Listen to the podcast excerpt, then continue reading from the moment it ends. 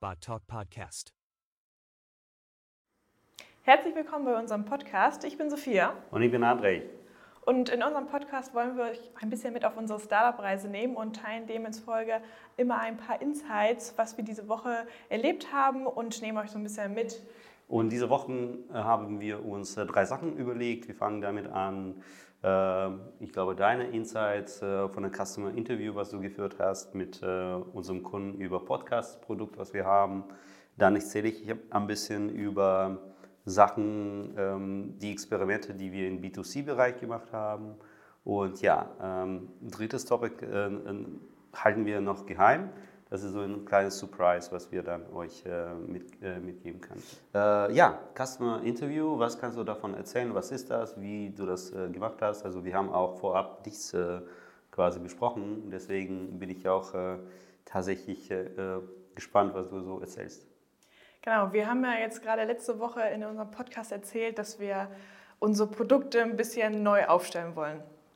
Und dementsprechend habe ich diese Woche mit einem Kunden von uns, der unser Podcast-Produkt schon nutzt. Also momentan haben wir ja eine Plattform, wo alles zusammen drauf ist. Und wir wollen das ein bisschen klarer und besser strukturieren in Zukunft. Und dementsprechend bin ich jetzt direkt mal auf unseren Kunden, der das jetzt schon länger nutzt, drauf zugegangen und wollte einfach mal den Insights kriegen, wie nutzen sie die Plattform, wie funktioniert das für die und wie zufrieden sind sie überhaupt damit. Und dann, das habe ich diese Woche einmal gemacht, für eine halbe Stunde habe ich mit unserem Kunden gesprochen, und als erstes bin ich erstmal so reingestartet, so, jetzt erzähl erstmal grundsätzlich, was machst du da überhaupt, wie sind eure Arbeitsabläufe und wie funktioniert das dort?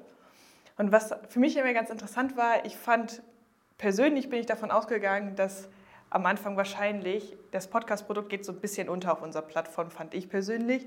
Und dass ich dann dachte, so gut, der Kunde nimmt das wahrscheinlich auch so wahr.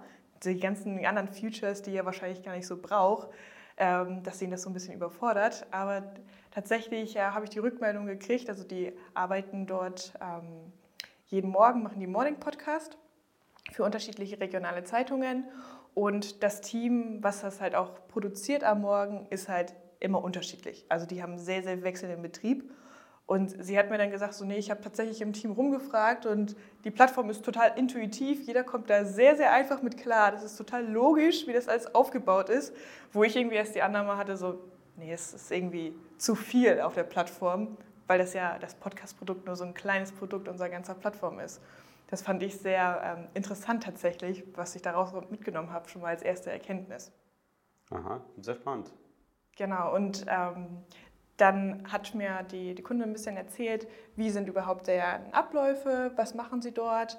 Also die produzieren am Morgen meistens immer so 10 Minuten den Podcast. Und das heißt, sie guckt halt erstmal die Artikel durch, was wollen sie überhaupt da reinnehmen. Dann packt sie das halt alles auf unsere Plattform rauf, in unseren Editor, und sie nimmt meistens eigentlich immer so Text-Snippets aus unterschiedlichen Artikeln, die sie so oder so geschrieben haben, und muss die meistens, dadurch, dass es halt schon vorgeschrieben ist, kaum noch abändern. Und falls da mal irgendwelche Sachen sind, so zum Beispiel mit wörtlicher Rede oder sowas, das funktioniert nachher in einem Podcast nicht ganz so gut, da brauchen sie halt kleine Nachänderungen, und tatsächlich die komplette Zeit, bis sie eigentlich fertig sind mit dem finalen Produkt und das dann auch nachher bei uns runtergeladen haben und auf deren Vermarktungsplattformen für die Distributionskanäle hochgeladen haben, brauchen sie nachher nur 40 Minuten. Also das ist tatsächlich nur die vierfache Zeit vom Podcast, was ich persönlich halt total schnell fand. Also ich habe damit gerechnet, dass sie ein bisschen länger brauchen, aber sie sagt, das ist total zeiteffizient, und deswegen nutzen sie überhaupt auch gerade BotTalk, weil sie jetzt zum Beispiel jetzt beim persönlichen, also mit den menschlichen Gesprächen nehmen, viel, viel länger brauchen und die mit BotTalk unheimlich schnell sein können und deshalb auch, gerade deswegen halt auch jeden Morgen diesen Podcast launchen können. Das fand ich tatsächlich sehr gut, weil das ist ja eigentlich auch gerade unser Ziel mit dem Ganzen war, und das hat so ein bisschen das Ganze, warum wir das machen oder das Produkt auch bauen, so bestätigt. Ja, krass. Also ich habe auch nicht gedacht, dass so sozusagen die Features oder die Features, die wir haben, die eventuell für anderen kein Problem sein könnten. Also, aber vor allem, wenn das Projekt sozusagen schon einmal, glaube ich, fertiggestellt ist und es geht nur darum, jeden Morgen einfach Sachen da rein zu pushen, also die Texte Copy und Paste in einen Editor zu pushen, dann ist wahrscheinlich, fällt keinem auf, dass es da auch 1000 andere Dinge gibt in Projekteinstellungen, was man da machen kann. Ja, sehr spannend. Vielleicht gab es so keine Ahnung, so Wünsche oder Änderungswünsche oder keine Ahnung, Features, Wünsche, Kritik, keine Ahnung, was du da rausgehört hast? Änderungswünsche tatsächlich nicht. Also ich habe schon ein bisschen nachgebohrt, weil ich auch gerne wissen wollte, so hey, wie können wir es tatsächlich auch besser machen? Und sie hat gesagt, so nee, wir sind wirklich sehr zufrieden damit. Manchmal als Herausforderung haben wir tatsächlich gesagt, die englischen Begriffe dann mal mit einzubringen. Vor allem hat sie dann mir ein ganz gutes Beispiel gebracht. Gelegentlich spricht unser Bot, der eigentlich auf deutsche Sprache eingestellt ist, trotzdem Begriffe Englisch aus, weil er irgendwie gerade in dem Moment verwirrt ist. Und das war das Alisen-Hospital und er hat dann immer Alice-Hospital gesagt. Und danach war der Bot so verwirrt, dass er dann komplett im amerikanischen Akzent Deutsch gesprochen hat. Wow. Weil mir das tatsächlich auch noch nie so aufgefallen ist. Und sie hat gesagt, ja, das war schon erst ein bisschen tricky. Dann haben sie unsere Dictionaries genutzt, um das alles zu korrigieren. Und danach war der Bot auch wieder so, okay, ich spreche Deutsch und nicht Deutsch mit einem amerikanischen Akzent und nicht so ganz verwirrt. Das war tatsächlich das, was sie dann nochmal gesagt hatte, dass wir da noch ein bisschen nacharbeiten können. Aber ich glaube, da sind wir momentan ja auch schon mit daran. Ja, aber das finde ich immer spannend eigentlich, wie die Menschen, also eigentlich, das sind halt richtig schwere Probleme in Machine Learning zu lösen, weil unser Bot muss ja automatisiert erkennen, ne? Wenn es sozusagen Englizismen sind, dass man da tatsächlich Englisch sprechen sollte, aber auch Englisch mit so ein bisschen leichten deutschen Akzent, wie man hier Englisch spricht in Deutschland. So, und das sind halt alle sehr schwierige Fragen und Sachen in Software zu lösen. Und ich bin immer gespannt, wie unsere Kunden immer einen Ausweg finden unter Zeitdruck. Dass irgendwie, doch, ja, machen wir mit Dictionaries ganz schnell und so weiter. Und dann bist du erstaunt, oh, die nutzen das, was du gebaut hast, in komplett andere Weise, als du es dir am Anfang gedacht hast. Und trotzdem irgendwie klappt es. Und das für mich also als Produktentwickler, war immer super spannend, aber ja, interessant. Ja, super, super spannend. Genau, also ich glaube, so ein Fazit wäre für uns tatsächlich die Insights, die du bekommen hast, jetzt auf eine neue Landingpage zu packen, nur für Podcast-Produktion zum Beispiel. Dass die Menschen dann wissen, okay, dafür kann man BotTalk nutzen. Weil ich glaube, von heutigen Landing ist es ja auch nicht hundertprozentig klar, dass man tatsächlich damit die ganze Podcasts produzieren kann. Und es werden auch ganz viele Podcasts in Deutschland mit BotTalk ja jetzt schon produziert. Und das müssen wir wahrscheinlich jetzt in der nahen Zukunft einfach auf eine neue Landingpage packen. Ne? Ja, genau. Da hatte ich tatsächlich auch geplant, einfach mal einen Use Case zu erstellen und das ein bisschen plastischer darzustellen. Ich denke mal, das wird auf jeden Fall ganz gut helfen. Genau, wir haben ja eigentlich, wollten ja ganz viele Experimente machen. Das Custom Interview war jetzt so zum Beispiel ein Experiment, was ich gemacht habe. Aber André, du hast ja auch ein Experiment gemacht im B2C-Bereich. Ja. Und vielleicht kannst du da auch noch mal ein bisschen was berichten. Genau, also BotTalk hat gestartet nochmal als sozusagen Vorgeschichte als eine B2B-Plattform für deutsche Verlagshäuser. Wir haben hin und wieder immer diesen Anfragen gehabt von ganz normalen Menschen. Ja, ich hätte gerne das auch als Privatperson genutzt. Wie kann ich das als Privatperson nutzen? Und wir haben es immer ignoriert, weil ja, wir müssen uns fokussieren, wir sind ein Startup, man muss ein Thema sozusagen sich widmen und dann voran. Und jetzt haben wir bemerkt, auch in unserem Kickoff, dass wir unsere Endkunden, also B2B, 2C-Kunden, nicht so gut kennen. Also eigentlich diejenigen, die das Ganze auch hören. Und dann hatten wir die Idee, okay, wenn wir selbst so eine Plattform treiben würden, eine B2C-Plattform, wo ganz normale Menschen einen Text copy und pasten kann und einfach anhören könnte, dann könnten wir vielleicht mehr davon erfahren, wie ganz normale Menschen jetzt zu Text-to-Speech stehen. Wird das oft genutzt? In welchem Kontext wird das genutzt? Wird das jetzt fürs Studium genutzt oder ganz privat? Oder genau, wie lange wird das sozusagen längere Texte darüber auch vertont. Und ich habe mich ein bisschen schlau gemacht letzte Woche, unsere Konkurrenz angeschaut im B2C-Bereich oder zukünftige Konkurrenz. Und es ist tatsächlich Text-to-Speech als Begriff, ist ein sehr häufiger Begriff und auch sehr kostenintensiver Begriff, wenn man da Werbung schalten will. Und das war sehr spannend und Experiment war eigentlich eine sehr schnelle Landing zu bauen mit 3 Seiten, um den Funnel abzubilden mit, okay, wie viele Personen können wir überhaupt mit Werbung auf den Landing kriegen, wo wir einfach damit werben, online, Text-to-Speech-Converter, hier deinen Text eintragen und hier hörst du das.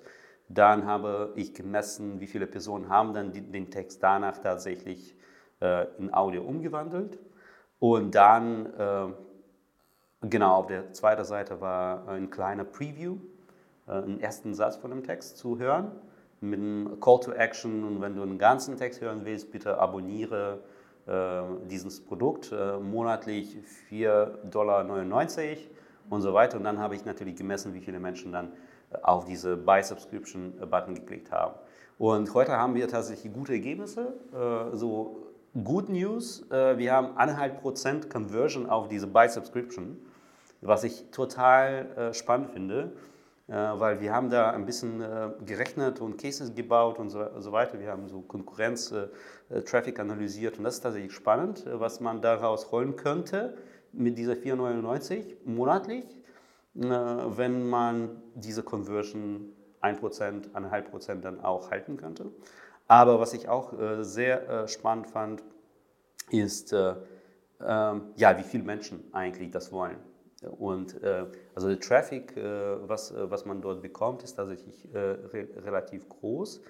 Und ja, also ich glaube, was wir demnächst verbessern müssen, also in dem zweiten Experiment, ist diese Zwischenseite, also diejenigen, die konvertieren wollen, den Text konvertieren wollen.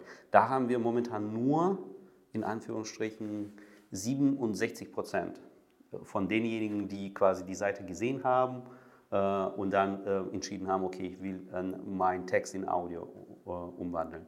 Da müssen wir tatsächlich an die Keywords von unserer Werbungs-Ads-Kampagne arbeiten, aber auch an Copy-Text von unseren Landing.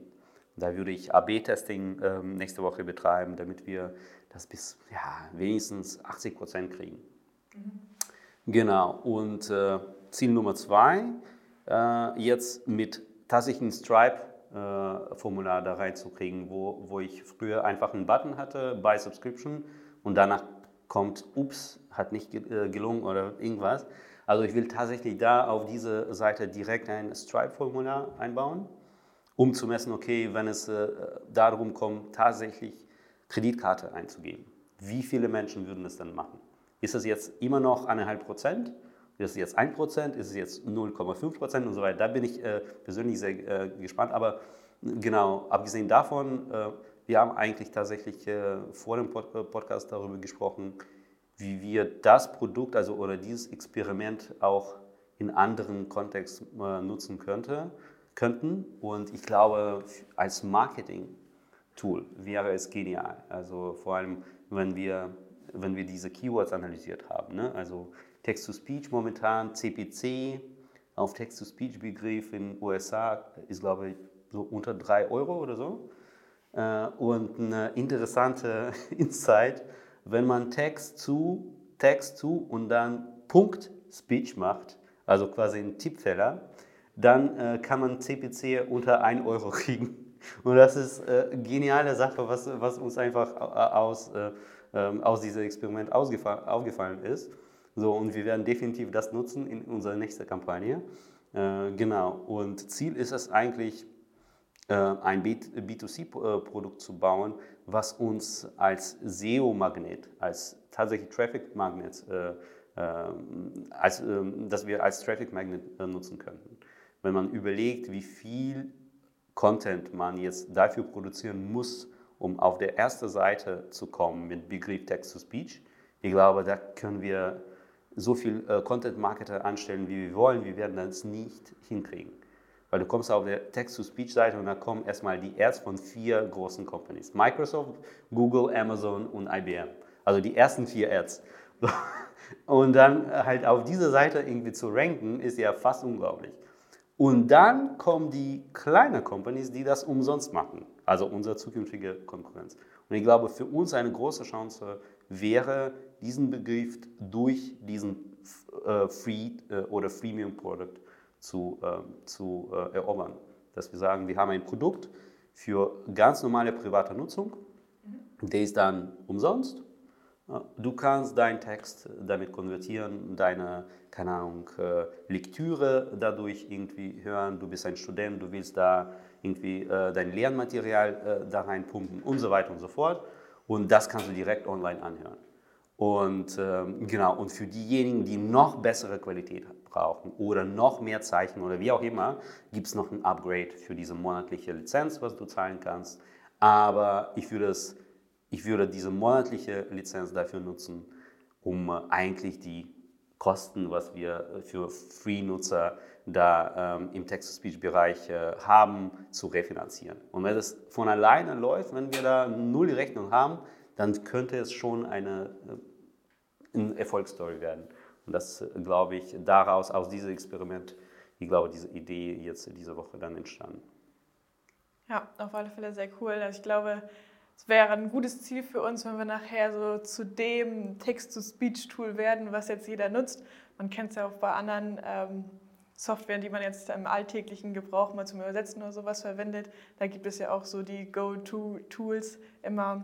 Und wenn wir da tatsächlich für Text-to-Speech das nachher aufbauen können, das würde uns, denke ich, auch ganz, ganz viel helfen nachher für unsere anderen Produkte, um die weiterzuentwickeln und unseren Markt weiter zu entdecken und da ein bisschen weiter durchzustarten. Genau. Also ich bin gespannt. Wie gesagt, nächste Schritte wären tatsächlich Stripe und die Conversion auf Usage zu erhöhen. Also einfach irgendwas zu machen mit unser Text auf der Landingpage, dass es mehr Menschen verwenden. So. Und wir werden nächste Woche dann berichten, wie ist das gelaufen? Genau. Hoffen wir, dass wir unser Ziel erreicht haben, dass wir bei den 80% landen.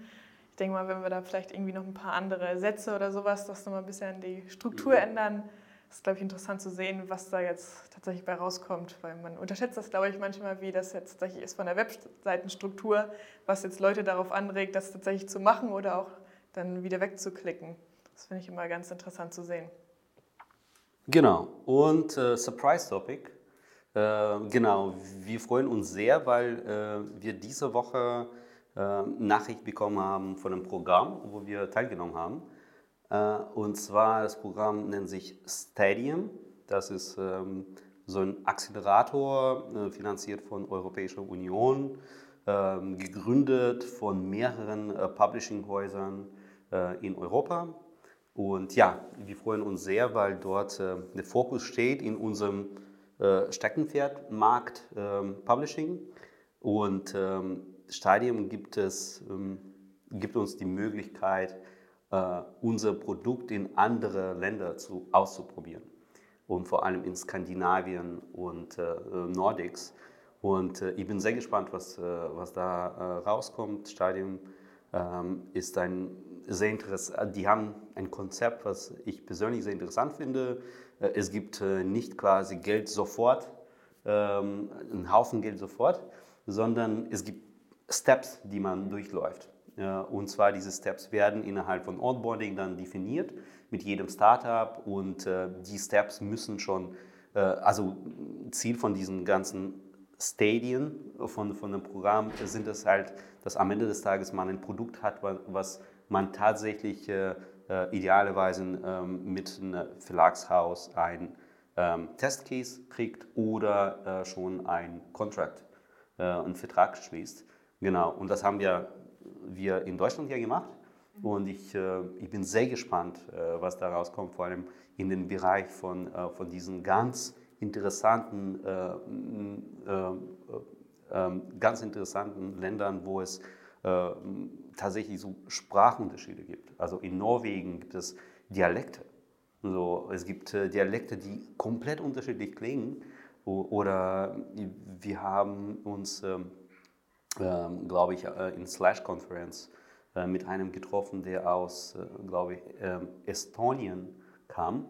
Und der wollte anhören, wie BotTalk auf Estonisch dann klingt. Mhm. Und er hat gesagt, ja, das klingt das super und so weiter. Also wir sind halt keine Experten in diesen ganzen anderen Sprachen. Und das ist eine große Herausforderung für uns, aber auch gleichzeitig, glaube ich, eine super Möglichkeit, unsere Know-how, was wir in Deutschland gebaut haben, auch in anderen Ländern irgendwie zu platzieren. Genau. Wie siehst du das? Also welche Herausforderungen sind für dich da? Ich glaube, es ist echt als erstes so diese sprachliche Barriere, weil ich glaube, keiner im Team bei uns spricht nachher fließend Finnisch oder Norwegisch. Also ich kann ein bisschen Dänisch, das hilft mir vielleicht nachher so ein bisschen, um da ein bisschen Gefühl für den Markt zu entwickeln, weil man kennt es ja auch, dass halt jedes Land irgendwie auch die Menschen und die Kultur dort anders ist und deswegen halt der Markt auch ganz anders funktioniert. Mhm. Das ist, glaube ich, erstmal so eine Überwindung, wo man halt drüber muss, wo wir uns vielleicht nachher auch Know-how mit reinholen müssen ins Team oder auch ich denke auch ganz viel Know-how nachher von dem Accelerator bekommen Richtung der Sprache. Aber andererseits ist es, glaube ich, Skandinavien noch gerade ein interessanter Markt für uns, weil die Richtung Digitalisierung und all solche Sachen einfach schon viel weiter sind als Deutschland. Also hier in Deutschland ist Bargeld das, was du immer haben musst. Viele überall kannst du nicht mit der Karte bezahlen. Und in Skandinavien ist Kartenzahlung, das macht man halt. Jeder hat seine Watch, mit der er bezahlen kann und das ist das Normalste der Welt, da läuft keiner mehr mit Bargeld rum. Und ich glaube deswegen, weil die da halt so in der Technik und der Digitalisierung nochmal ein ganzes Stückchen weiter ist, ist es gerade auch für uns mit Text-to-Speech nochmal ein ganz anderer, interessanter Markt, wo wir, glaube ich, auch ganz gute Chancen haben, da auch erfolgreich nachher zu sein. Ja, ich hoffe auch. Also mir ist auch wichtig, dass wir jetzt mit neuen Teammitgliedern über diesen Accelerator-Programm durchlaufen. Also als wir BotTalk gestartet haben, also uns würde es nicht geben ohne Next Media Accelerator, wo wir tatsächlich mitgestartet haben. Und da haben wir ganz viel gelernt hier in Deutschland, wie Publishing Market funktioniert, was sind die Probleme dort und so weiter. Und für mich war halt super, super wichtig, dass auch diesmal wir das Programm irgendwie durchlaufen, jetzt mit neuen, also mit dir auch zusammen, das ist ein komplett anderes sozusagen Niveau, wenn man sagt, okay, wir entwickeln was und unser ganzer Insight sind von Ads-Kampagnen oder von unseren Interviews mit Customers, ist alles schön und gut, genau, aber es ist nur so ein Stückchen, was man so von sich alleine irgendwie die Insights, die man sich irgendwie generieren könnte. Und es ist eine komplett andere Liga, wenn man tatsächlich bei einem Verlagshaus Fragen stellen könnte. Ne? Und vor allem in den Kontext von Ländern, wo man nicht so gut sich auskennt. Ne? Okay, ist es jetzt genau die gleiche Problematik wie hier in Deutschland, dass man die Abozahlen irgendwie nach oben schieben muss, oder ist es was anderes da in Norwegen? Oder ist es das Normalste der Welt, nicht nur mit der Karte zahlen, sondern auch deine lokale Zeitung zu abonnieren? So, und das sind halt alle Fragen, die glaube ich, uns in diesem Accelerator einfach beantworten werden könnten. Und deswegen freue ich mich auch sehr. Aber auch als Herausforderung sehe ich diese Marktunterschiede oder kulturelle Unterschiede, die, hoffe ich, uns dazu bringen, unser Produkt, unsere Software so holistisch zu bauen wie möglich. Dass man halt nicht, wie wir hier in Deutschland noch immer machen, mit sehr, sehr viel sozusagen manueller Aufwand, also mit sehr viel Beratung und so weiter, aber so holistisch zu bauen, dass es von alleine irgendwie verständlich ist, wofür man das baut. Dass es von alleine sich verkauft, dass man von alleine versteht, okay, das ist das Ziel von diesem Software. Und ich glaube, das ist eine gute Herausforderung, das in diesen Märkten zu probieren. Das kann man dann ganz gut mal einfach mal Probe testen, wie kann ich das so ein relativ holistisches Produkt nachher haben und vielleicht dann nachher nur das Marketing oder sowas spezifisch auf die Länder ausrollen, aber ich brauche jetzt nachher nicht ein Produkt für Finnland, eins für Deutschland und eins für die USA oder solche Sachen. Genau, und ich glaube, das ist schon eine sehr große Frage, was unsere Investoren dann in Zukunft auch fragen werden, in VC-Round. Zum Beispiel, okay, wie kann man dann BotTalk skalieren außerhalb Deutschland? Und es ist eine Sache, dass wir in Theorie was sagen könnten und komplett andere Sache, wenn wir Beispiele nennen können. Wenn wir sagen können, ja, wir waren schon sozusagen nicht nur in Deutschland und wir haben schon Erfahrungen, wie man es in andere Sprachen bringt und so weiter. Ich glaube, das ist ganz wichtig und ich freue mich sehr, in Stadium da genau diese Insights zu bekommen. Ja, ich glaube, das wird auch recht sehr interessant und damit nehmen wir euch dann natürlich auch wieder mit, was wir dann alles so bei Stadium erleben werden. Ja, ich glaube, das war's für heute. Ich hoffe, heute war es nicht so gescriptet wie letztes Mal. Also, und wir konnten uns so ein bisschen mehr ausrollen, was die Insights angeht. Wir würden uns super freuen, wenn ihr Kommentare hinterlässt, uns Likes gibt, subscribt und alles, was dazugehört. Was würdest du sagen? Genau, Feedback ist, glaube ich, wichtig für uns, dadurch, dass wir ein bisschen besser langsam in Fahrt kommen. Aber ich denke mal, so langsam gewöhnen wir uns auch selber daran, einen guten Sprecherflow hinzukriegen und euch auch wirklich interessante Inhalte mitzugeben. Und wir freuen uns, wenn ihr mit dabei bleibt und uns weiter verfolgt. Jo, bis zum nächsten Mal.